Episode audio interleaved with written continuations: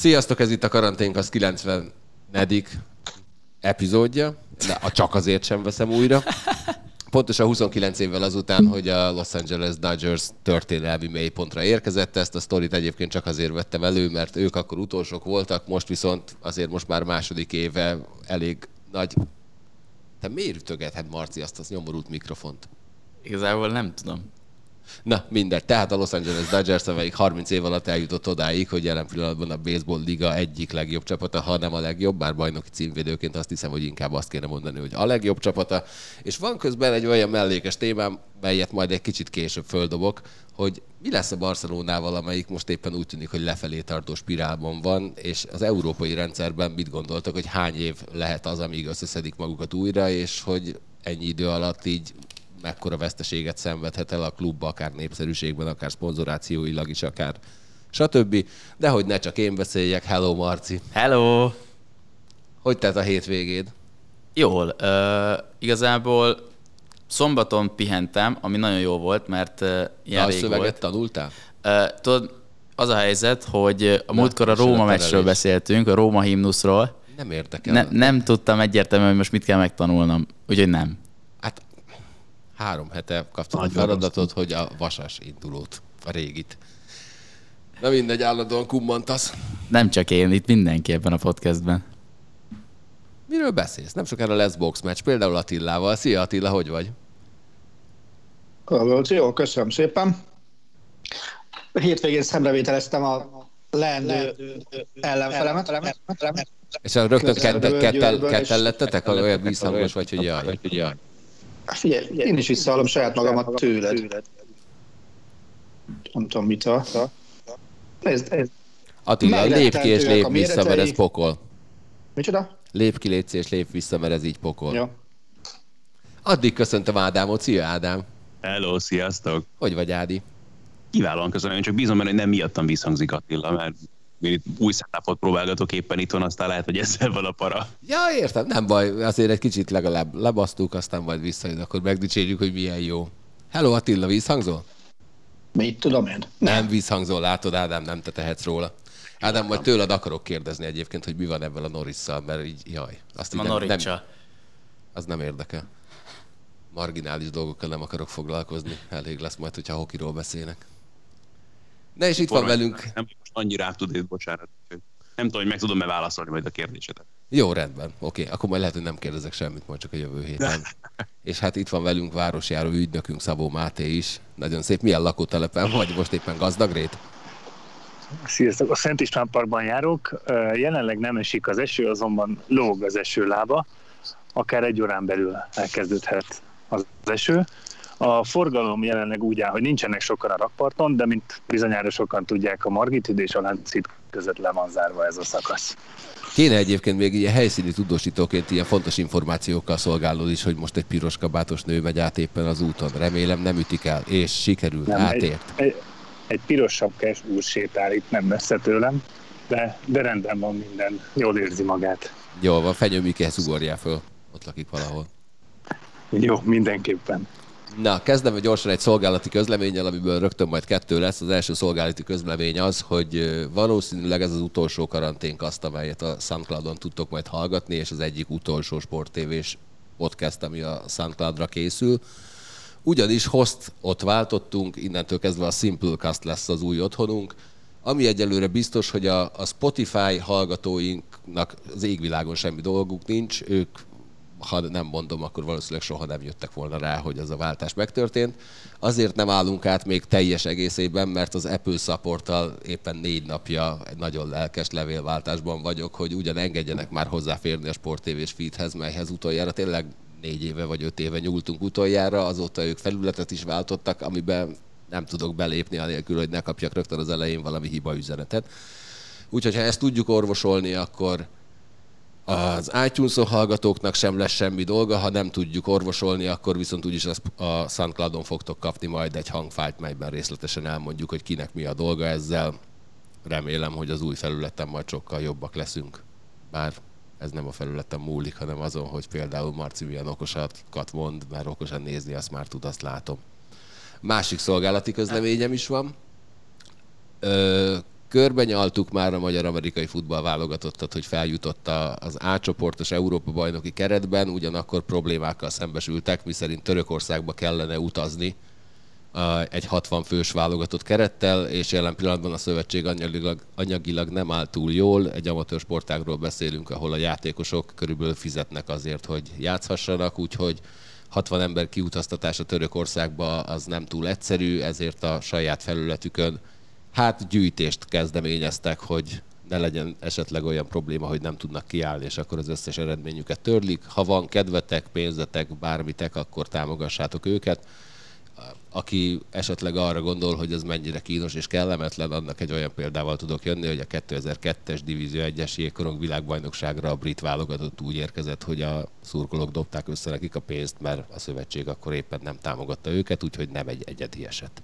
Na, menjünk vissza a Barcelonára. Meddig tarthat ez a veszőfutás lefelé, és láttok-e esetleg olyat, hogy mondjuk a Barcelona akár 15-20 évig középcsapatnak fog számítani, és hogyha igen, akkor mondjuk az anyagilag mekkora meg, megrázkódtatás lesz egy ilyen patinás klubnak, mert nyilván egy-két évig a brand az még viszi saját magát tovább. Attila...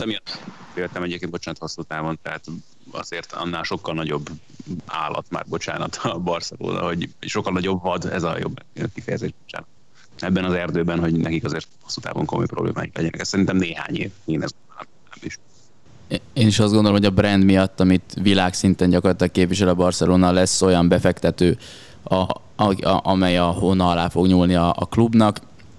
Nyilván ez most egy, egy rossz időszak, és anyagilag is, meg minden szempontból ezt most megsínli a Barcelona. Én biztos, hogy nem mernék tippelni, ez hány évig fog tartani, de azt viszont én is azt gondolom, talán nem mondod, hogy, hogy ahhoz azért egy túl nagyobb vad is és egy népszerűbb klub tényleg szerte a világon, bármelyik kontinensen, hogy, hogy ezt így hagyják a sülyeztőben eltűnni x évig, úgyhogy szerintem időkérdése. Nem tudom, hogy mik a pénzügyi szabályok arra vonatkozóan pontosan, hogy hogy hogy tudja bevásárolni magát egy ilyen klubba egy olyan jellegű befektető, mint amely tulajdonolja akár a Manchester City-t, akár a Paris Saint-Germain, szóval én nem mondom azt, hogy biztos vagy benne, hogy ez lesz a megoldás, mert tényleg nem tudom ennek még a feltételei, de szerintem azért nem kizárt, hogy valami hasonló fog majd történni, valamilyen. Hát ugye ez azért fura, mert a pont pár hónappal ezelőtt néztük meg azt, hogy a Barcelonának nincsen klasszikus tulajdonosa. Igen. Elvileg pártoló tagsággal lehetsz a résztulajdonosa a csapatnak, ami nyilván döntési jogkörrel nem jár.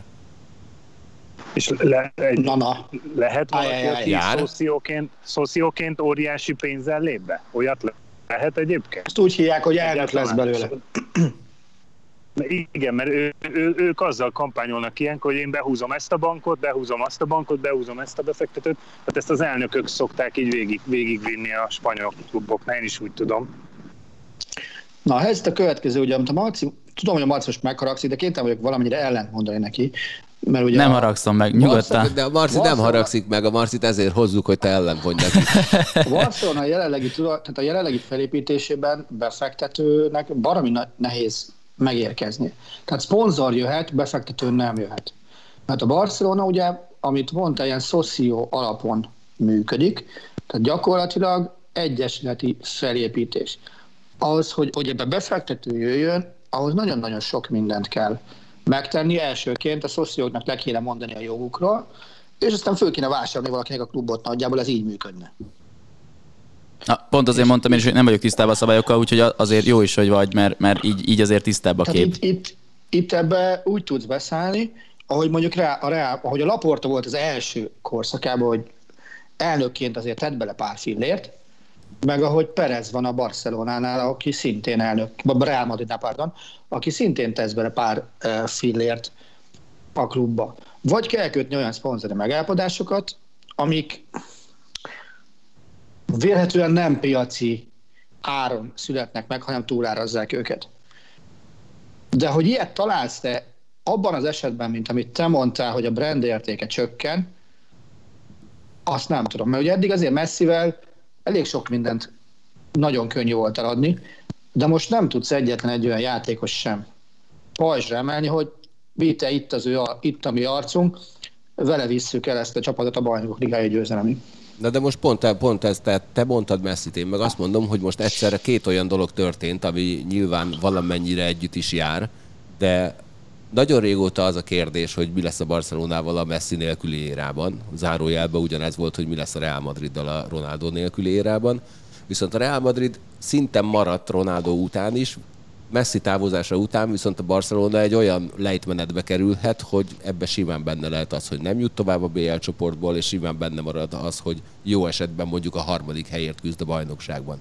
Nyilván a szponzori szerződéseket azokat nem ismeri, majdnem azt mondtam, hogy senki, de mondjuk egy szűk körön kívül túl sok ember nem, de abban nyilván vannak kitételek amiket egy év alatt nem lehet fölrúgni, de hogyha mondjuk ez két-három évig tartó folyamat, akkor simán lehet, hogy mondjuk a, a MESZ szponzor Qatar Airways azt mondja, hogy na jó, akkor most csökkentsük ezt a keretet, ami meg utána egy olyan lefelé húzó spirált eredményezhet, aminek azért ez a Qatar Airways-es dolog, ugye ez többről is szólt, nem csak a légitársaságról, hanem elég sok minden más. És ugye itt, ami inkább visszatartó erő lehet majd, vagy ami, ami lejjebb húzhatja ezt, az maximum szerintem inkább az, hogy a Katari világbajnokság lezajlódik majd jövőre, csak ott talán egy fokkal kevésbé lesz pontos ez az ország építő kampány, bár ezt sem tartom egyébként valószínűleg. Tehát mm, ez a, ez a másik, hogy is mondjam, ebben a történetben, hogy nagyon sok minden nem feltétlenül üzleti alap működik ebből a szempontból sem. Hát ugye a Katarra kapcsolatban mi is beszéltünk róla, hogy Messi Párizsba igazolása volt része annak a projektnek, hát a Barcelona ott, ott is egyre nehezebben tud képbe kerülni. Nincs aki, nincs, aki a Barszán keresztül el tudod adni a Katari vévét.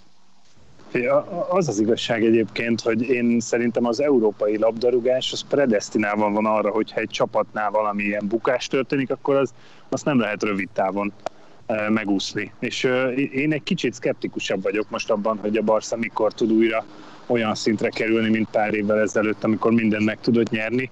És lehet, hogy én, én például azt mondanám, hogy akkor, hogyha az utánpótlásából ki tud megint egy olyan generációt nevelni, ahol két-három szupersztár is van, mert, mert szerintem ez a tulajdonosi struktúra, amiről most beszéltünk, illetve az a, tehát a, a, az az igazság, hogy én, én nem tudom, tehát én is azt gondolom, hogy a Barcelonának azért nagyon nagy a marketing értéke, de, de én fenntartom azt, hogy Messi marketing értéke az, az, az majdnem pariban volt a klubéval, és hogy olyan óriási veszteség érte most őket, hogy, hogy én, én, én azt nehezebben látom, mint például ugye Amerikában, hogyha most van egy jó draftod, akkor hírt volt egy jó gondolata, de megszakadt a vonal. Nem, annyi, hogy a, a Mátéhoz annyit tennék hozzá, amit mondott, bár nem hallottuk a végét. Máté, el kell mondani a végét még egyszer, mert ez lemaradt.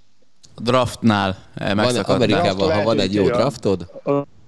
Igen, a, a draft, draftnál mondtam azt, hogy Amerikában ugye előfordulhat az, hogy van egy pocsék csapatod, van egy jó draftod, valami hirtelen jön egy szupersztár, mondjuk mint amilyen LeBron James vagy Michael Jordan volt annó, és akkor a, rögtön a felső középmezőnybe kerül a csapatod, és elkezdődhet egy építkezés. Annyira más az a rendszer az európai focitól, hogy, hogy én tehát nehezebben látom ezt a, ezt a vissza, tehát újra felemelkedést a Barszánál. Bocsánat, most akkor veled is vitatkozni fog. Egy kört legalább. Mégpedig a Messi és a Barcelona marketing értékén. Ott szerintem már nem a Barca volt elől az elmúlt években. Messi előrébb tartott mindenben. Közösségi médiás követő létszámtól kezdve. Én is. Azt mondta, hogy pariban volt. Hát Messi legalább, volt. azt mondtam, hogy legalább pariban volt. Egy, tök egyértelműen sajnos előrébb volt Messi, amit én nagyon-nagyon nem szeretek, hogyha egy játékos fölmúl egy klubot, teszem hozzá, de, de Messi nagyon sokkal előrébb volt mindenben.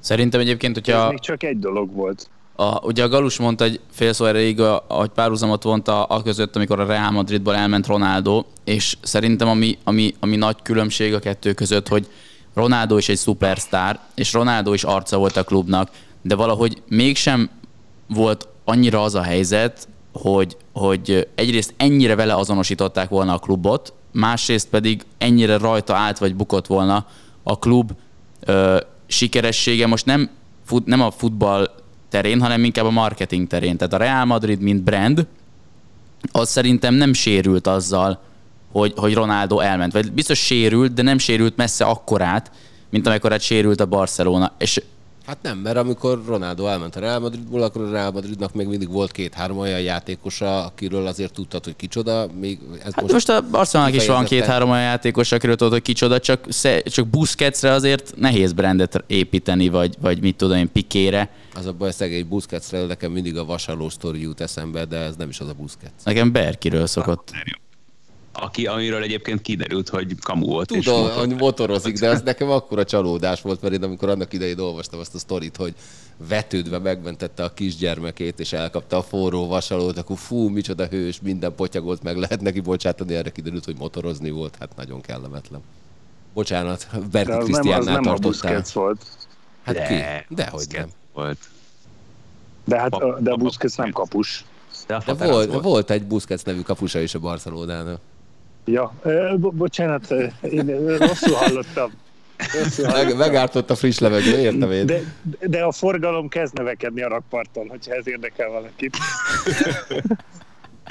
De örülök, Marci, egyébként, hogy bekeverted a vasalót, mert akkor csinálhatjuk azt, hogyha legközelebb nem énekelsz, Akkor jöhet a, jöhet a vasalás? A vasalót te keverted be, én Berkit kevertem be. Hát de akkor bekeverted be, hogy akkor esetleg... És figyelj, az Oli vasal majd téged, mit szólsz? Inkább énekelek. Jó, rendben. Attila, még egy dolgot mondj meg nekem, légy szíves. Németország miért Parancsolj. gyűlöli, vagy Németország, vagy a német futballrajongói miért gyűlölik annyira a spanyol futball gazdasági felépítését? Nagyon, nagyon fasz, amikor politikát kell belekeverni a, Nem, hát a ez, ez karanténkazba. pénzügyi. Ez pénzügyi. Egy, egyetemen politika volt ez. Ugye azért Németországban, Németországban Angela Merkel megítélése az jelentős részben pozitív volt. Főleg mondjuk egy három évvel ezelőttől visszafeléig. És ugye ő mondta azt egyszer, hogy az EU kölcsönök felhasználását ellenőrizni kell Spanyolországban, mert azt nem szeretnék, hogy azokból a kölcsönökből az EU folyósít részben német engedéllyel Spanyolországnak abból a futballcsapatokat támogassák, hiszen így teremtenek versenytársat, például a Bayern Münchennek. És ugye azt tudva levő, hogy a Barcelona meg a Real Madrid, ma- maradjunk ennél a két kirakat csapatnál, az eléggé sok állami kölcsönből működött. Tehát állami bankok hiteleztek, hiteleznek ezeknek a kluboknak, miután ezek a klubok folyamatosan legalábbis megkérdezhető gazdálkodással működtek. Nagyon kultúráltan fogalmaztál egyébként, mert ezt konkrétan én úgy olvastam valahol, hogy micsoda, német bankok tartják el az egész spanyol államot. A focira vonatkozott a kérdés. Jó, jó, rendben, azért mondom, hogy nagyon kedvesen jártad körül. Na, akkor járjunk körül még valamit nagyon kedvesen. Milyen volt a vasárnapi napod, Attila? Haladjunk visszafelé kézilabda bajnokok ligája ügyében. Hát figyelj, csodálatos volt, ugye Győr, CSKA Moszkva mérkőzés volt. Már a felvezetés remekül sikerült a kocsiban, miután Barta kolléga énekelt többször is. Azt hittem a felvezetés alatt a saját riportodra célzol. Nem, nem, nem, arra nem céloztam. A meccs meg, figyelj, ez az Eto elképesztően erős. Ja, És- bocsánat, és- még azért a egy kollégára potenciál. visszatérnék egy pillanatra, aztán majd utána jöjjön a szakmai részek is. Látod azt a fényképet, amit rólad készített, és nekem elküldött? Láttam, igen. Na hát az a, az a fura, hogy ránéztem arra a képre, és azon kezdtem el gondolkodni, hogy Barta Zoltán perspektívájából, aki mennyi 2-10, hogy az ő 2-6 perspekt- vagy 2-8 valahogy, Mindegy, ja. tehát 2-10 körül van az ő perspektívájából mindenki gnómnak, vagy ilyen bubbleheadnek néz ki. Hát szerintem nagyjából igen, de nyilván ezt nagyon precízen állítgatta is ezt a képet egy ideig. Jó, rendben, akkor, de így már legalább értem, hogy az Oli miért gondolja magáról azt, hogy jól néz ki. De remélem azt a képet is tudod elemezni, amit én küldtem neked róla. Hát legalább nővel van rajta. Igen, és megtaláltuk az igazi szakmáját. Jó, hát figyelj, valamint takarítógépen támaszkodik éppen. Ami egy fölmosó fa Na, egyébként. hát mindegy, annak az alját nem láttam, csak a végét. Na, milyen volt ez a meccs? Pont ugyanolyan, mint bármelyik Győr meccs az elmúlt három hétben. Gondolom, kijöttek, aztán tönkrevertek mindenkit. 18-18 volt, onnan lett 32-22. Jó, hát azt figyelj, azt már a múlt héten megkérdeztem, hogy miért alusszák át az első félidőt a magyar csapatok. De nem aludták át, plusz négy volt az első fél is. Tehát egy irgalmatlan nagy tempójú meccs volt, csak ugye a plusz négy a CSKA Moszkva csinált egy 4 0 és onnan lett 18-18. És aztán utána olyan üzemmódba játszott az Eto, mivel nem B-et lehet nyerni, hanem B-et kell nyerni. Melyik Győr játékos dob a legerősebbet szerinted most? Christiansen. Christiansen, oké. Okay, Rű. Akkor... De ő miért rű egyébként?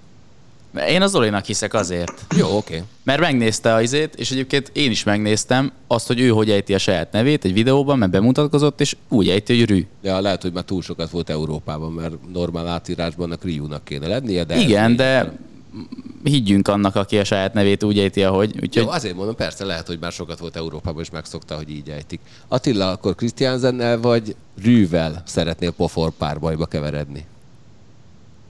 Miért én? Miért nem a Barta? Mit tudom én, mert most te vagy itt, mert az Oli nincs itt. Kiütné amúgy a Bartát, Rű. Mondom. Szerintem Hát inkább a is. A a- Győr inkább hogy a. Street Fighter karakterre. Ó, oh, szép! Nagy mentés, nagy Igen, mentés. ez ügyes volt egyébként. Tehát akkor figyelj, akkor lehet, hogy kéne csinálnunk egy ilyet, hogy, hogy a, Street Fighter karakter, vagy, vagy akkor egy, nem tudom, hogy a Street Fighter vagy a Mortal Kombat volt népszerűbb. Hát, egy időben, amíg nem jelent meg a Mortal Kombat, addig a Street Fighter. ja, jó. Oké, akkor lehet, lehet, hogy kéne csinálni én, én a. Street Fighter szerettem jobban. Ja. Én a Mortal is. de én később gyerek vagyok. Na jó, de te az... De a Street, fighter volt a tompai kék modell presszóban a gyerekkoromban, Ja, úgyhogy azzal játszottam Lehet, többet. hogy figyelj, kéne egy olyan rovatot csinálni egyébként a, a harmadik fél időben, hogy keressük a magyar női kézilabda Sonja Blade-jét. Mm. És akkor valaki bejön, és mondjuk megüti valamelyik bent lévő szakértőt, vagy műsorvezetőt. Á, ne őt szegény, tehát neki utána még beszélni kell. Hát nem, mert én csak nagyon-nagyon könnyen röhögök most az egészen, azt sem tudom, miről beszél. Egyébként egy izét kéne, most viccen kívül egy ilyen, olyat kéne behozni, tudod, mint az ilyen ö, bazárokba szokott lenni ez a gép, ami odaállsz. Majmokra gondolsz? Mert azok szoktak lenni a bazárokban. Ne, nem, most nem a majmokra gondoltam éppen, de az a gép, ami lejön egy ilyen labda, megütöd, jó erősen, és akkor mutatja, hogy hányal, vagy milyen erőset ütöttél. És akkor ez, az úgy tényleg poén. Nem rossz, próbálunk majd szerezni. Kiüt a egy legerősebbet. Igen, nyilván, hogyha egy kézilabdázónak megsérül valamelyik új ebben a játékban, akkor Akkor pláne jó. Azért, Hát ráadunk egy boxkesztyűt. kitaláltátok. Egyébként csak mondom, hogy úgyis téma lesz gondolom Joshua, és hogy volt egy műsor, talán az Ellen Show, vagy, a, vagy valamelyik James Corden valamilyen ilyen talk showba ment be a Anthony Joshua, és ott hoztak egy ilyen gépet, hogy üsse meg, és az rommá törte. Csak Ma a gép a joshua Ne, nem, a Joshua a gépet. Jaj, szegénygém. Ezek nekem mindig a, a, az, a, az ilyenekről, amikor meghívnak valami sportolót, valami talkshowba, hogy akkor mutassa meg tudását, mindig szegény Sidney Crosby jut eszembe, aki a, az újon szezonja előtt valamelyik ilyen kanadai talkshowban megjelent, és annyi lett volna a feladata, hogy emelje be egy forgótárcsás mosógépbe a korongot, és ötből semmi lett a vége szegénynek. Hát ilyesmik voltak nálunk is a harmadik fél időben a dobófalnál már. Lehet, le- lehet, hogy egyébként megtanították neki otthon, hogy háztartási eszközt nem rongálunk.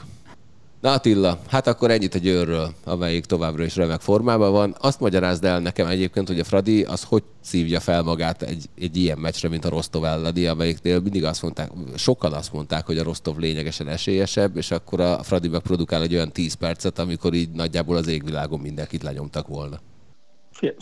Fogalmam sincs. Tehát, de arra büszke vagyok, hogy az Insta promótban ez a szöveg szerepelt. Hogy Te majd pont írtad, ebben a te helyzetben. írtad. Hát ennyi.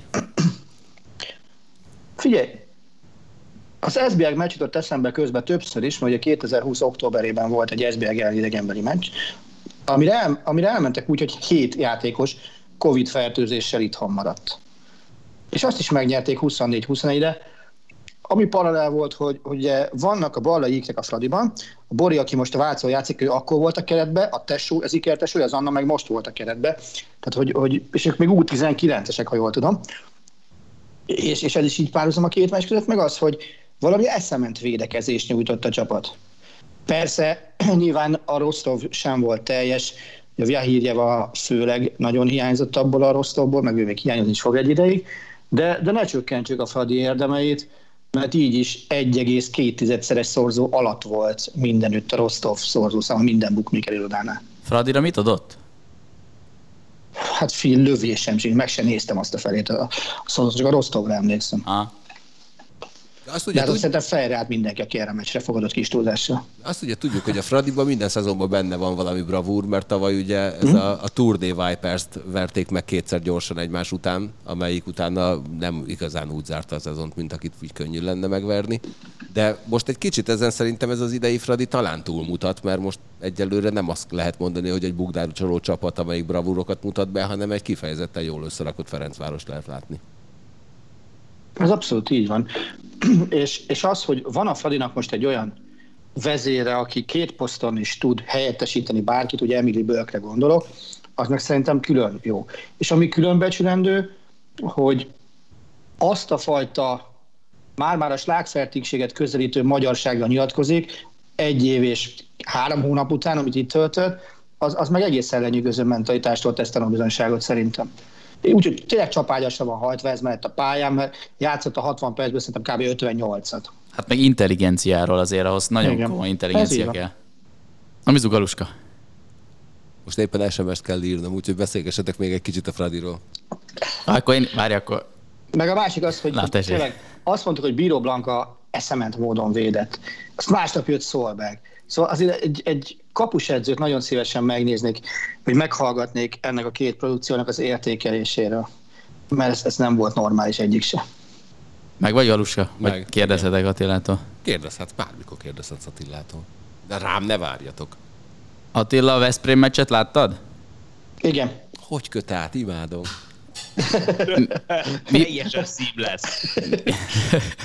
Láttam minden négyet múlt héten, akkor így mondom, jó? Mi volt, mi volt a különbség a Veszprém játékában itthon a PSG ellen, és mi volt a különbség, vagy ahhoz képest a Kielce elleni játékban? Nem írtam a lékainak a meccs előtt. Na, tehát bazd Galuskát azon ott ül veled szembe. Jó. Nézd, szerintem egy csapatépítés nem megy úgy, hogy folyamatosan csak fölfelé a történet. Tehát igenis kellnek ilyen meccsek, hogy, hogy kijöjjön az összes olyan hiba, amiből lehet előre haladni, hogy más típusú játékosok ellen mit kell csinálni, hogyha van egy olyan extra klasszis, aki a, a crunch time-ban zseniális, mint Dusebájevak, azt hogy kéne onnan kiszedni, ezeket meg kell tanulni. Szerintem tök jókor jött ez a vereség, és, és kellenek az ilyenek, mert ebből lehet tanulni. Mennyire számított a közönség hiánya Kielcében, ami ott volt a Veszprém arénában? Szerintem ezen a szinten ezt tudni kell kezelni. Nyilván persze, hazai pályán ez biztos, hogy más meccs lett volna, de hát az a nemzetközi kupa sajátosság, hogy el kell menni idegenbe is, olykor, és, és ott meg ők játszanak hazai közönség előtt, és csak ugye 70 Veszprémit tudott körülbelül utazni, le a kalappal előttük. Nem tudták őket belehajszolni, nyilván azokat az extrákat, mint, amikor a, mint ami a Mátéból kijött egy-egy volna, a Jahiából kijött egy-egy volna itt testbeszéden keresztül, azokat most nem láttuk, de, de majd, amikor alakul a csapat, majd látni fogjuk ilyen meccseken is. De hát ha még mindig arra kötünk vissza, amit múlt héten mondtál, hogy az első három meccsben benne volt az is, hogy dulla pont, akkor még Ez mindig azt van. látjuk, hogy plusz kettőbe vannak. Úgyhogy... Tovább megyek, akadt olyan Veszprém, aki azt mondta, hogy az első ötben volt benne a nulla pont. Na jó, de az, az meg már nekem az ilyen kötelező pessimizmusnak hangzik így elsőre. Mm, figyelj, ez a csoport nagyon-nagyon Kincstári pessimizmus, igen. Ádi, hangosíts magadon egy kicsit, mert olyan fura vagy. Kicsit ilyen, van egy ilyen artuditus beütésed is, meg halk is vagy. Igen, meg a hangos se jó.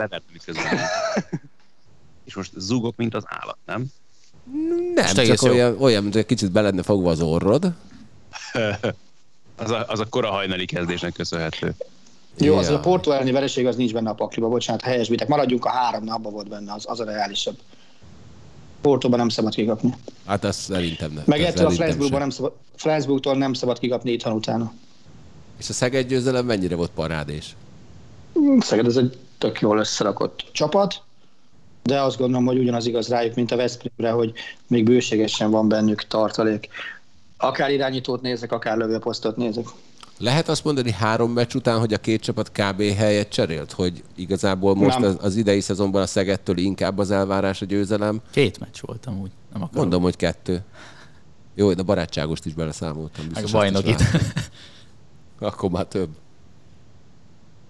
Én azt gondolom, hogy nem. Tehát, Tehát még mindig az... a Veszprém az első számú magyar kézilabda csapat. És most vesztettük el szegedi hallgatóinkat. Ha azt nézzük, csak provokálok. Hogy ki a bajnok, akkor most pillanatnyilag a Szeged az első szám, hiszen az először ők nyerték meg. Uh, ugyanakkor azt gondolom, hogy más-más úton juthatnak el Kölnbe.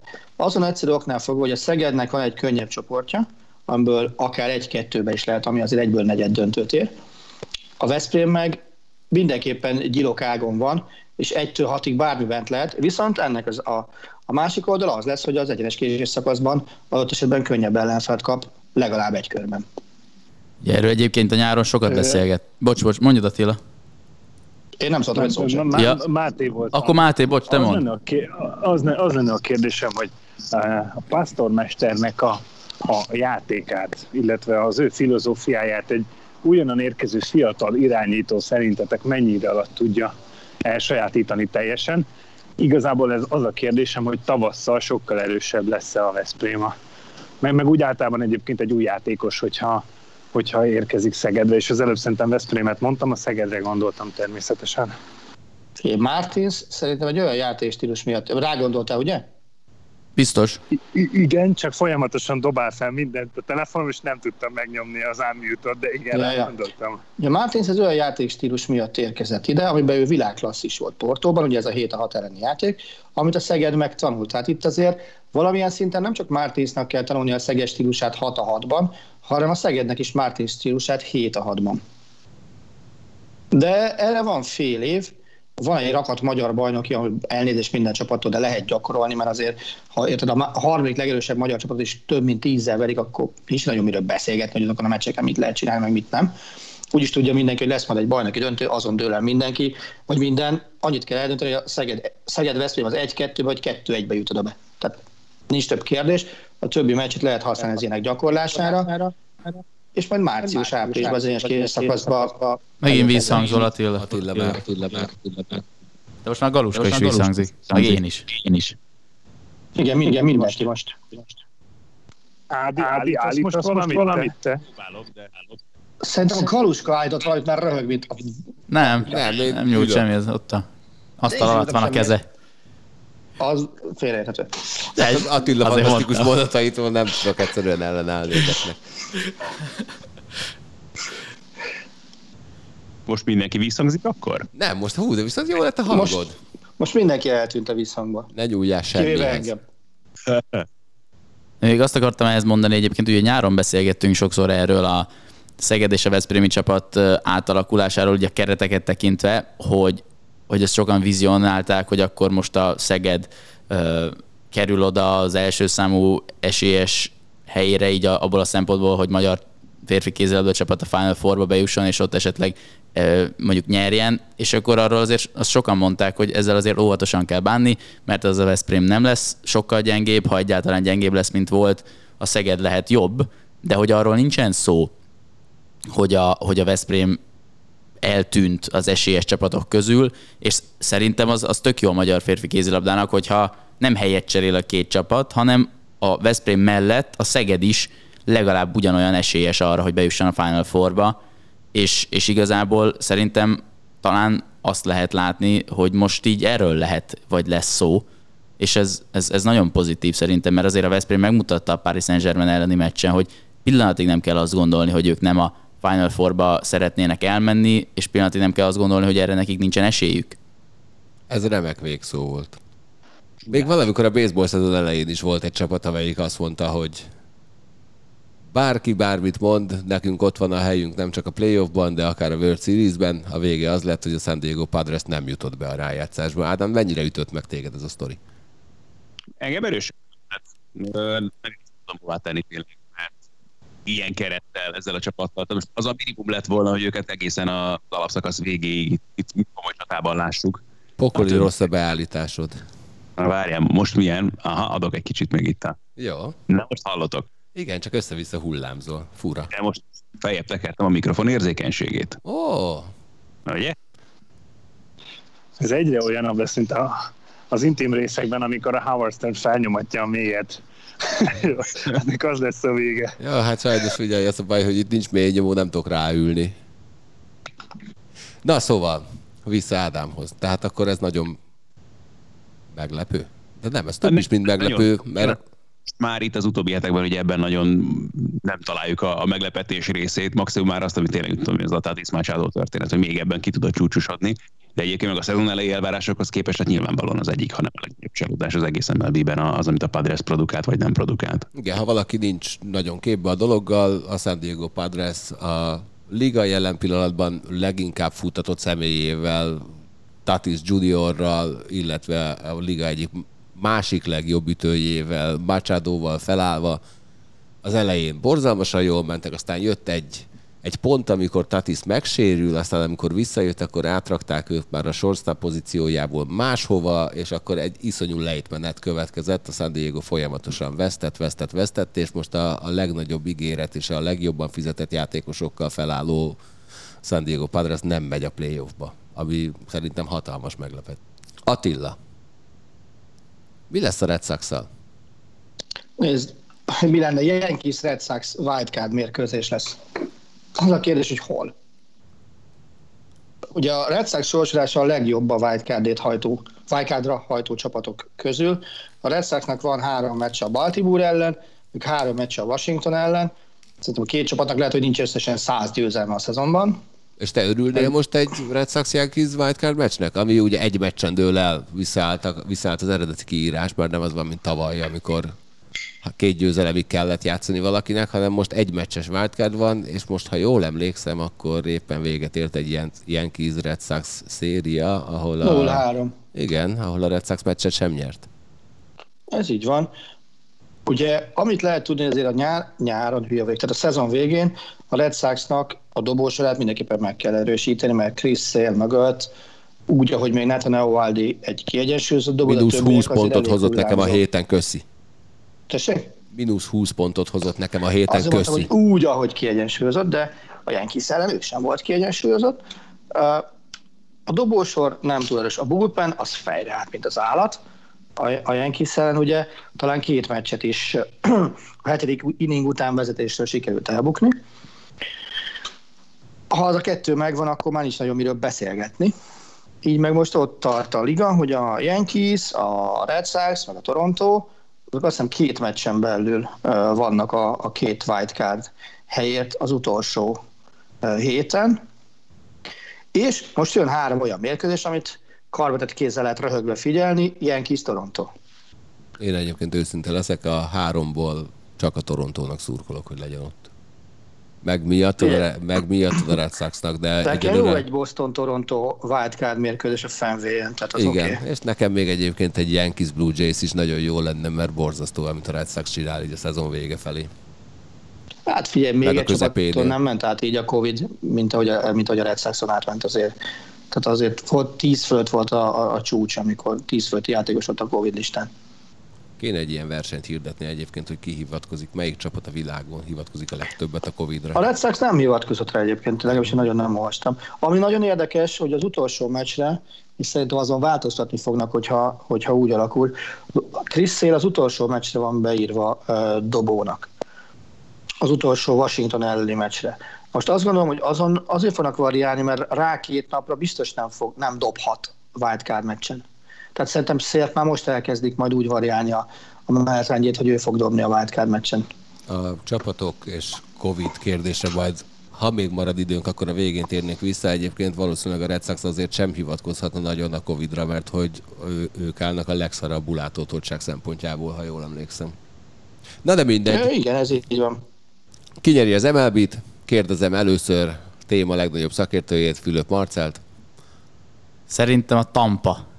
Ja, de jó, de ezt a parta mondta neked, hogy nem mondhatsz mást. Ja, nem, nekem most ez a csapat jutott eszembe először. Jó, rendben, akkor szerintem is Mert a, a, Tampa... a Brad Phillips-et mutogatjátok mindig. Jó, hát nyilván. Na, és ennyit tudok körülbelül a... a megint az MLB-ről. MLB, az MLB Bestben megint valami első vagy második helyen zárt ő. Az, ja, értem, jó. Igen, de ma, nem szeretem egyébként, hogyha, izé, hogyha Anna csak arról szól, hogy ma megint home ütött, már megint ilyen ügyesen védekezett, nekem abban a csávában pont az ostobaságai tetszenek, amik nagyon szórakoztatóak. Mostanában ebből kevés van, de azért még várunk rá egy kicsit. Ádi, ki nyeri az MLB-t? Dodgers. Aj, de uncsi. Jó, de akkor legyen olyan a World Series, mint tavaly. Simán, persze. Attila, ki nyeri?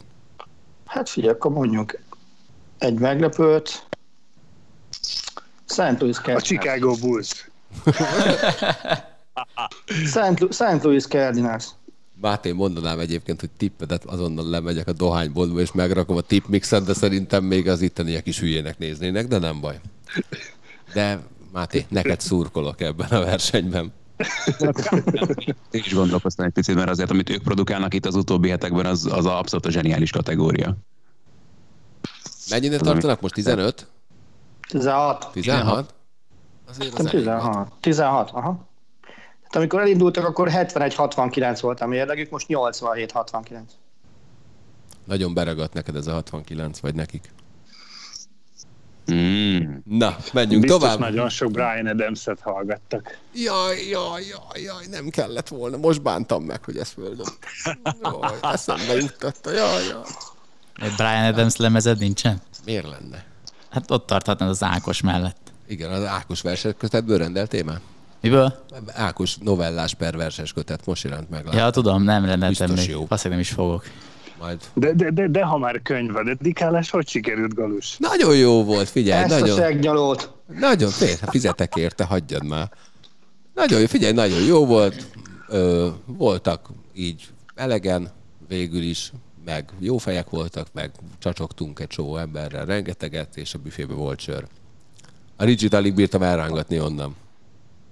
A sörtől? Ki itta? A büfétől. sörtől? Hát ezt majd rátok bízom egyébként, hogy mit akart a Ricsi, állandóan ott volt a büfébe.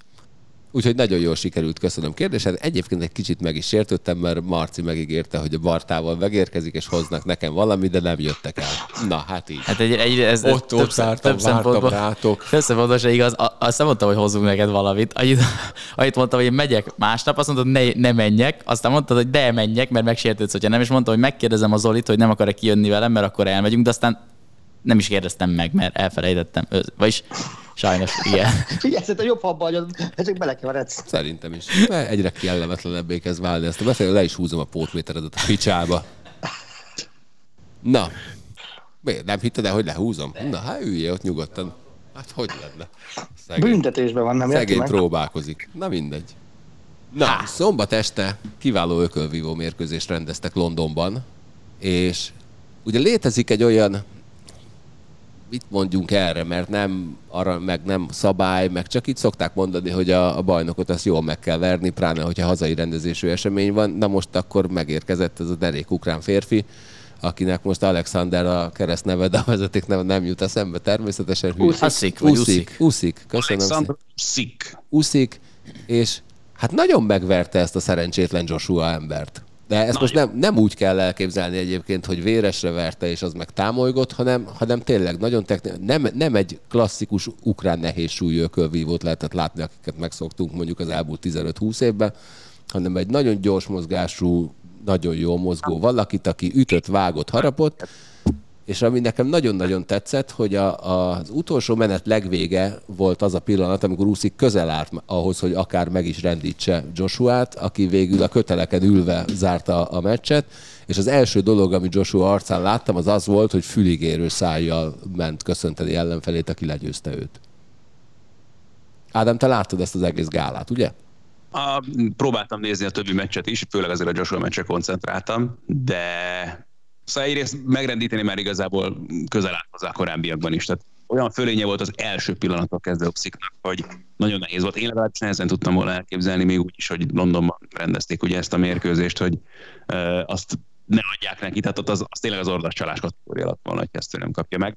És pont azt akartam mondani, hogy a lényeget tudtad meg, hogy tényleg nem olyan a hagyományos, vagy a régi vágású ukrán nehézsúlyú bunyósok, hogy ő ugye nem is az volt, tehát a pályán részében ő ugye lejjebb volt, és most nemrég jött fel egy Csiszor elleni meccsel először a nehéz súlyba, és aztán most megkapta ezt a lehetőséget, és maximálisan ki is használta Joshua ellen. A menedzsereknek volt a meccs előtt egy nagyon kedves nyilatkozata, amikor kérdezték a, a szerződésben lévő záradékról, hogyha vereséget szenved Joshua, akkor van-e visszavágos, mondta, hogy igen, és hogy úszik mennyire örült ennek, mert hogy úgy fogta ezt fel, hogy akkor kétszer is lesz lehetősége megverni Joshua, tehát egyszer már sikerült. Igen, egyébként ugye ez van ez a súlycsoportváltás, amikor azt mondják, hogy ha alulról jössz, akkor az, az előnyökkel járhat, mert hogy gyorsabb mozgású vagy, meg stb. De hogy egy csomószor láttunk olyat, hogy viszont amikor felkerül rá a súly, akkor ez a gyorsaság eltűnik. Most ennél a fickónál ez nem tűnt föl.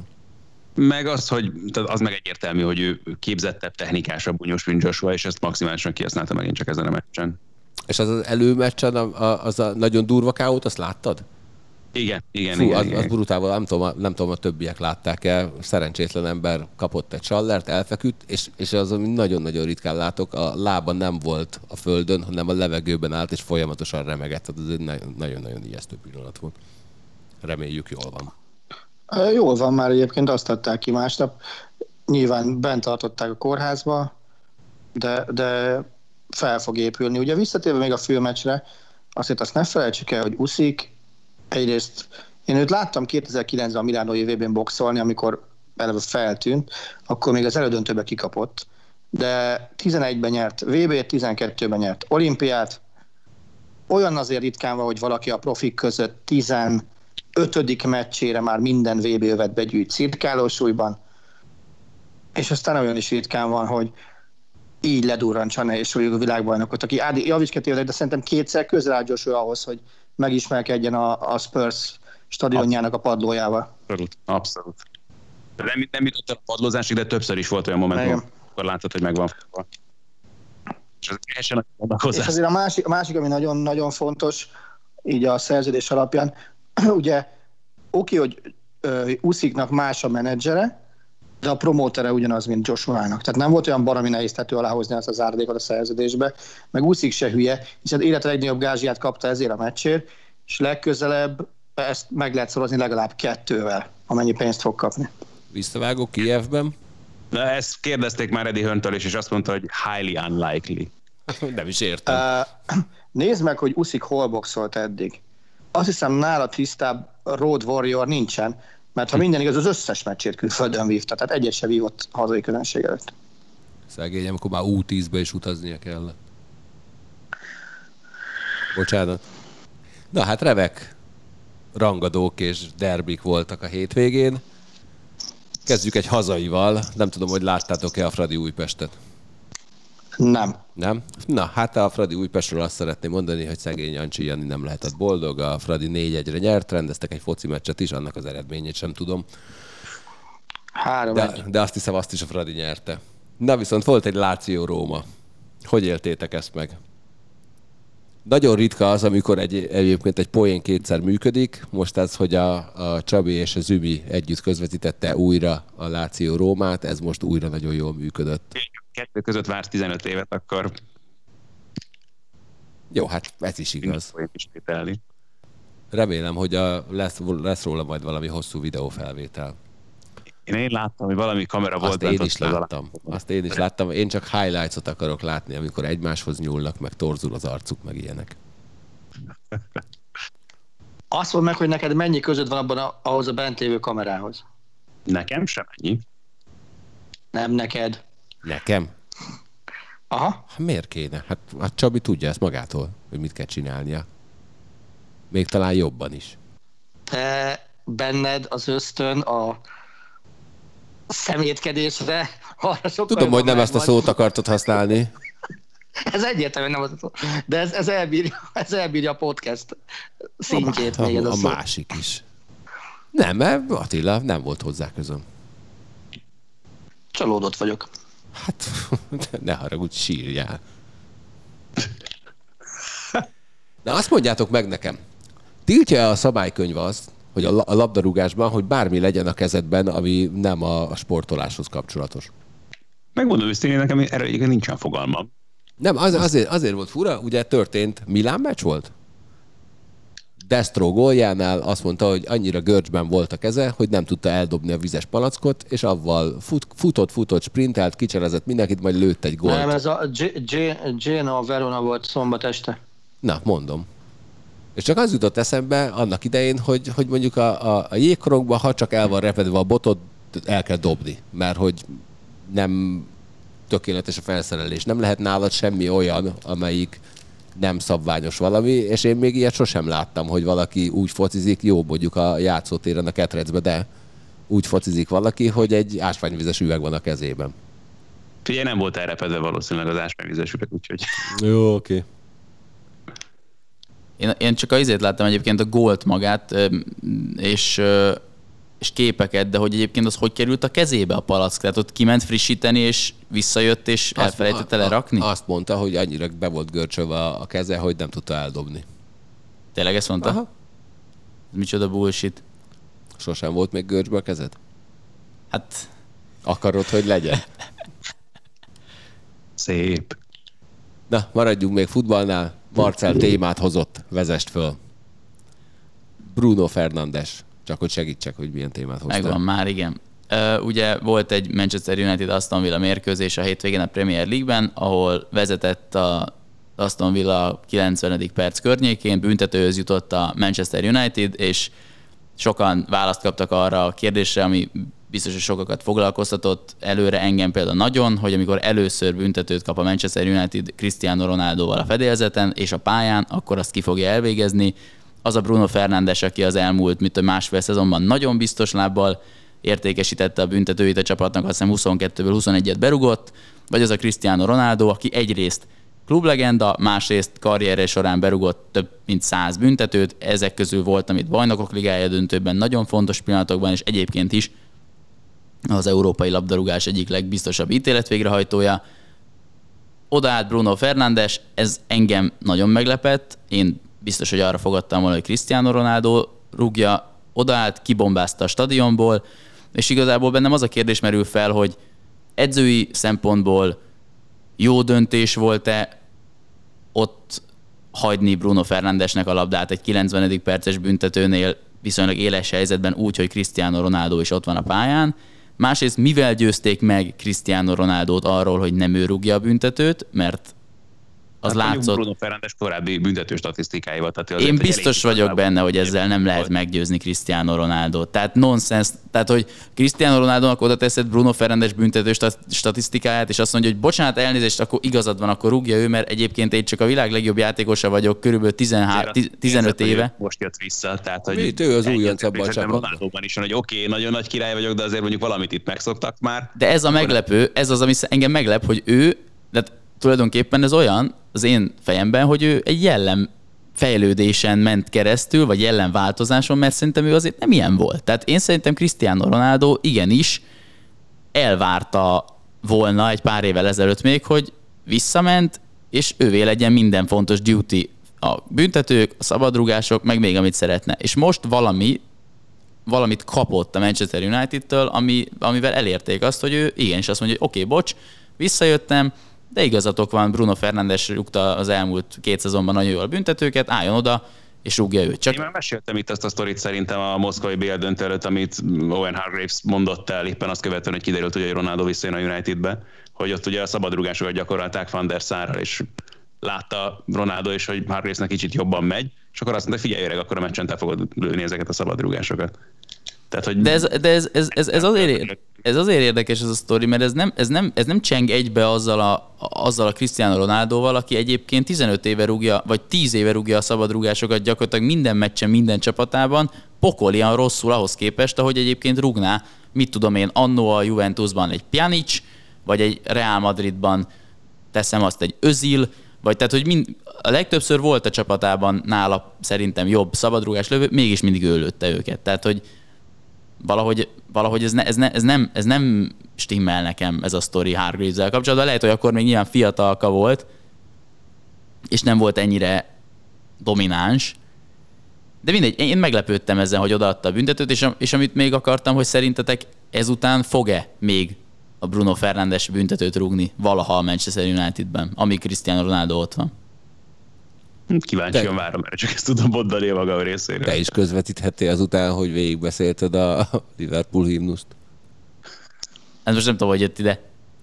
Ja, értem, értem, értem, értem. Egy hiba után szerintem nem rántanak le senkit azért ebből. Hát szerintem most azért abban biztosak lehetünk, hogy a következőt azt nem Bruno Fernandes fogja rúgni. Na, jó, oké, ha Bruno Fernandes rúgja, akkor mit csinálsz? a hétközi meccset például. Igen. Tehát a Villarreal ellen szerda este 20-45-kor a Sport 2 hogyha Bruno Fernandes rúgja Manchester United büntetőjét, mit csinálok? Uh-huh. Ha a Ronaldo is pályán lesz. A Ronaldo is pályán van. Jó, hát de nem, ilyen extra kikötéseket nem kell tenni. Hát de, de, de ez nyilván szempont. És nem csak erre az egy meccsre vonatkozik. Tehát ez most egy hosszú távú fogadalom, legyen az, hogy például megfogadod azt, hogy betartod. De várjál, de ne, nem értem. Hát miről beszélsz, hogy több meccsen át? Hát a következő Manchester, tehát most nehogy az legyen csak, hogy A ez következő csak a Manchester Villarreal United büntetőt, Így van. ha nem Cristiano Ronaldo rúgja úgy, hogy ő a pályán van, Így akkor van, mit fogadjak meg? Hát nem tudom. Mit teszel? Van két milliós kapszalicos csilim. Mit szeretnél? Azt meg, jó, azt megkóstolom, és arról videót csinálhatsz, és akkor kilökheted valahova, ha akarod. Jó. De mondjuk ez ilyen, ez ilyen túl egyszerű, hát ilyet már csináltunk. Na. Jó, és akkor ezen kívül ugye még énekelsz is legközelebb, mert ez ugye nem ide Na most már muszáj leszek, igen. Igen, igen. Na mindegy. Máté. Most, hogy visszaértél otthonodban, és az autó zaja már nem. nagyot. Ja, nagyon rendes. Azt szeretném tőled kérdezni, hogy mi lesz wiggins Ugye wiggins az a, az a sztori, Hát- csak röviden elmondva, hogy ő azt mondta, hogy nem veszi fel az oltást semmiféleképpen, és azon a környéken, ugye San Francisco és környékén az a szabály, hogy nem léphetsz be fedett pályás sporteseményre akkor, hogyha nem rendelkezel oltással. Wiggins pedig hát ezen a környéken a Golden State Warriors csapatában hazai pályán szerepel, ami jelen pillanatban úgy néz ki, hogy sem az edzésekre, sem a meccsekre nem látogathat be, amíg ez az állapot van. Azóta már Kyrie Irvingről is kiderült ugyanez a Brooklyn Netsnél. De Hogy, Brooklynban mi a szabály? Ö, Ő is veszélybe van most. Azt, azt az jelent meg, hogy ugyan, ugyanez a helyzet vele is, mint, mint wiggins hogy a hazai meccseken elméletileg nem játszhatna. Fél, nem tudom, hogy mi lesz, de én, nekem az az igazság, hogy én, én az a típus vagyok, aki ebben nem biztos, hogy ennyire, ennyire liberális lenne. Tehát, hogy azzal, hogy te nem veszed fel az oltást, mások egészségét is veszélyezteted, és, és én lehet, hogy kötelezővé tennem. Sőt, hát Karim Abdul-Jabbar, az NBA egykori legendája is nyilatkozott, hogy szerinte nincs helye annak, hogy egy játékos azt mondja, hogy nem veszi fel az oltást, akkor, akkor tud játszani, hogyha ha felveszi. Mind a mellett tudom, hogy munkajogi szempontból, meg, nem, meg nagyon sokféle szempontból ezt, ezt nem, nem lehet csak így kikötni, tehát, hogy ilyen, valószínűleg ilyen, ilyen keszekusza módon lehetne csak szabályokat hozni erre, de, de valóban, valóban azt gondolnám, hogy, hogy ez az irány. Tehát, hogy, hogy az nem működik, hogy a nézőkre ilyen szabályok vonatkozzanak, és a játékosok meg mondjuk kivételt képezzenek ez alól. És, és én azt gondolom, hogy, hogy van akkora biznisz az NBA, hogy hogy meg lehessen győzni a játékosokat, csak ez a baj, mondjuk a Kyrie Irvingről is az jelenik meg, hogy követ valami hogy hívják, hoaxnak hívják ezeket az ilyen összeesküvés elméletet? Igen, azért terjesztő dolgot. Igen, amikor leginkább a ti hírleveletek szokott jönni, akkor szokott eszembe jutni ez a szó. De igen, jó, bocsánat. Igen. Igen, de jó, mondjuk Ky- Kyrie Irvingnél azért ott vannak bajok.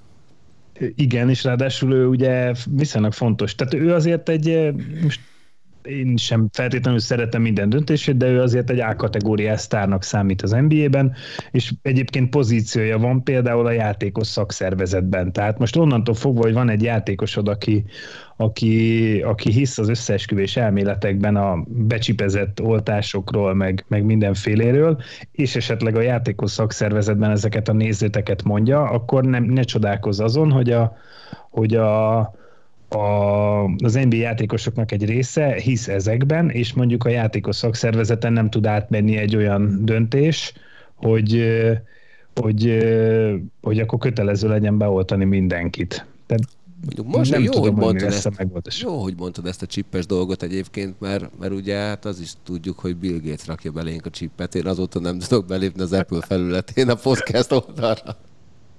Na jó, elnézést. Igazából én csak a, a, arra lennék kíváncsi, arra az aspektusra, mert én azt gondolom, hogy az NBA-nek és bármilyen szervezetnek jogában áll meghozni a saját szabályrendszerét, és azt mondani, hogy már pedig mi kizárólag oltott játékosokkal fogunk neki menni minimum ennek a szezonnak, aztán majd meglátjuk, hogy mi van. És ha valaki mondjuk a saját hozzáállása az, hogy ő nem oltat, hát akkor így járt el haver. Mi van azokkal, akik viszont vallási okokból vagy egészségügyi okokból nem vetik fel az oltást? De én műveletlen vagyok, mondjatok már el nekem, hogy milyen vallás. Pontosan ugyanezt akartam kérdezni, hogy, hogy az micsoda, aki vallási okokból nem fel az oltást. Nekem az, az első gondolatom az, hogy én mostanában minden hónapban viszem a kislányomat oltásra. Soha nem... Nem misére. nem, tehát soha nem volt az, hogy azt mondtam volna, vagy, vagy, vagy megkérdőjeleztem volna a, a gyerekorvost, hogy milyen oltást adott be neki. És ez kellene, ez az, amit szerintem mindenkinek, mindenkiben tudatosodnia kellene ennek, hogy tehát ez is egy oltás, ugyanolyan, mint, mint azok az oltások, és bár nehéz elhitetni bizonyos emberekkel, hogy nem, nem a Bill Gatesnek a chipse van benne, hanem, hanem, hanem hogy ez kizárólag az egészségügy, tehát kizárólag azért van, hogy, hogy ne fertőződj meg, vagy, vagy, vagy hogy la, könnyebb lefolyású legyen a, a betegség benned. De tehát ne, ne, egyéb, bocsánat, nem a kérdésre válaszoltam. De tehát azt akartam elmondani, hogy egyszer sem kérdőjeleztem meg, hogy mi van, egy, mi van egy oltásban. És egyébként nem tudom, hogy Magyarországon valaki mondjuk a gyerekének az oltásokat vallási okokból előfordult, hogy nem adatja be. Én nem tudok ilyen szabályokról, vagy nem, ilyen... Nem tudok ilyen vallásról? Na, ő most rákerestem, van egy pár, amelyik kifejezetten tiltja a vallást, de mivel... Az oltást. Így van. A, a, az oltást... Nem, nem, nem, nem kifejezetten az oltást, hanem például abban tiltakoznak, hogy milyen hatóanyag van a vallásban. Tehát ugye az iszlám például azért tiltakozik a, az egyik oltóanyag ellen, mert a sertés hasnálmirigyéből készül az AstraZeneca oltása, és hát ugye ők sertést annyira nem fogyasztanak. Ajaj, De akkor én is bajba vagyok. Meg én is, akkor én is bajba vagyok. Ez, ez óriás gáz. Ajaj, kitagadnak. A, a katolikusok meg ugye egy ideig azt mondták a tesztfázisban, hogy Johnson Johnson, egész most a Vatikán mondta hogy Johnson Johnson vakcinával kell óvatosan elbánni, mert hogy abortált magzat sejtjét is felhasználták a kifejlesztéséhez. Tehát ilyen, ilyen megnyilatkozások vannak, de azt mindenki hangsúlyozza, hogy nem oltásellenesek, mert minden vallás számára az életvédelme a legfontosabb. Na, én találtam egy 2018-as cikket, mely arról szól, hogy van három vallás, nem fogom egyiket sem megnevezni, nehogy valakit ebben megbántsunk. Van három olyan vallás, amely kifejezetten tiltja az oltást. Hát én, Mind a három létezik az Egyesült Államokban, tehát ott mondjuk lehet, hogy ott markánsan jelen van. De egyik világvallás, ugye? Nem. Az eredeti kérdésedre válaszolva szerintem ez két külön elbírálás alá kell, hogy essen, az, hogy valaki egy játékos vallási okokból nem akarja felvenni az oltást, meg aki egészségügyi okokból nem akarja felvenni az oltást. Nyilván a vallás egy fontos dolog, sokaknak életét meghatározó, tehát nehéz valakit meggyőzni arról, hogy menjen szembe a, a vallásával, vagy azzal, amit a vallása képvisel, vagy elvár, de azért mégis, tehát hogy azt, ott azért lehet mert szerintem meggyőzni, vagy lehetne azt mondani, hogy hát bocsi haver, de én értem, hogy te vallási okokból nem vezet föl az oltást, de a, a, a, akkor nem játszhatsz, tehát nem tudunk ezzel sajnos mit csinálni, muszáj valahogy meggyőznöd magadat. Aki egészségügyi okokból nem veheti fel az oltást, ez egy másik kérdés, mert nyilván ott nincs opciója, ott nincs választása, ott ő nem veheti fel az oltást. Tehát ott kell egy külön ö, kategóriát valahogy kialakítani, hogy akkor neki, mit tudom én, egy ilyen teszt, olyan teszt, stb., de hogy neki meg kell teremteni a lehetőséget, hogy ennek ellenére is játszon, hiszen ő neki nincs más opciója, ő nem dönthet úgy, hogy fölveszi az oltást. Aki a vallási okokból nem veszi föl, ő dönthet úgy, hogy fölveszi. Szerintem. Most tudtam, hogy olvastam a kezdőt ötön egy, egy cikkben, hogy Jonathan Isaac, az Orlando Magic játékosa, ő, ő milyen vallásos és büszke arra, hogy nincsen beoltva. Tanulmányozta a helyzetet, és felfedezte, hogy létezik az ellenanyag rezisztencia, és nem tudott abban bízni, amit dr. Anthony Fauci hangoztatott. Figyelte azokat az embereket, akik az oltás miatt haltak meg, és végül úgy döntött, hogy Isten kezébe helyezi a sorsát. Mint mondta, végső soron emberek dolgoznak a vakcinákon, és nem lehet mindig maximálisan megbízni az emberekben hogy így vélekedik erről egy, egy olyan játékos, aki vallási meggyőződésből nem, nem oltatja be magát. Na hát akkor Isten keze nem fog engedni, hogy játszon, ez ilyen egyszerű. É, én is ugyanezt akartam mondani, hogy hát, oké, okay, ezt most lehet, el, el lehet fogadni, csak akkor nem fog pályára lépni. Tehát most ez mindenki azt gondol, amit szeretne, meg ezt nem is kell megítélni nekünk, csak, csak akkor nem tud játszani, ez van. Tehát ennyi. Hát igen, csak ugye itt, amit a Galuska is kérdezett, hogy itt az a helyzet az NBA-vel kapcsolatban, hogy, hogy egyrészt meg kell felelni az NBA szabályozásának, és itt jelen esetben itt a Wiggins esetében például itt a hatósági szabályok a szigorúbbak, és mert az NBA engedné, hogy a játékos egyébként játszon, csak szigorúbb szabályok vonatkoznának rá, mint a, a, mint az oltott játékosokra, meg, meg sokkal több dolognak meg kell felelnie, és, és itt, itt egyébként ez már túlmutat az NBA-n, tehát hogy ez Igen, már tényleg ez... a hatósági és politikai kérdésé válik innentől fogva, hogy, hogy milyen szabályokat hoznak a, az adott területen. Igen, hát ott ugye az a faramúci helyzet van, hogy hazai meccsen nem játszhat, bizonyos államokban idegenbeli meccseken játszhat, és például hasonlóval találkozott a Montreal Canadiens, ahol az egyik játékos szintén bejelentette, hogy már pedig én nem fogok oltatni, nála meg az lenne a szitu, hogy ő hazai meccseken játszhatna csak, az Egyesült Államokban viszont be nem tehetné a lábát, kivéve akkor, hogyha karanténba vonulna. Így innentől kezdve valószínűleg ő a, a Hebs idegenbeli meccsein nem játszhatna. Úgyhogy egy nagyon fura szituációkat tud teremteni ez a helyzet. Az én véleményem az, hogy oltasson mindenki, aztán soha senkire nem fog semmi rosszat mondani, ha nem oltatja be magát, ő dolga. Majd viszek neki bablevest. Ja, azt a börtönbe szoktak, bocsánat. Én most nézettem anti-test szintet, vagy nem tudom milyen szintet, és kifejezetten magas, és mag egészségesnek érzem magam, nagyon jól vagyok, úgyhogy én is azt mondom, hogy mindenki oltasson, mert működik az oltás, és hat. Úgy. Úgy. Jövő héten újra találkozunk. Jó sokan leszünk, remélem, akkor is, meg vidámak. Vigyázzatok magatokra nagyon. Ha bármi hír van majd, hogy hol kell a subscribe gyomot megnyomni, akkor jelzem. Sziasztok! Sziasztok, vigyázzatok magatokra! Sziasztok!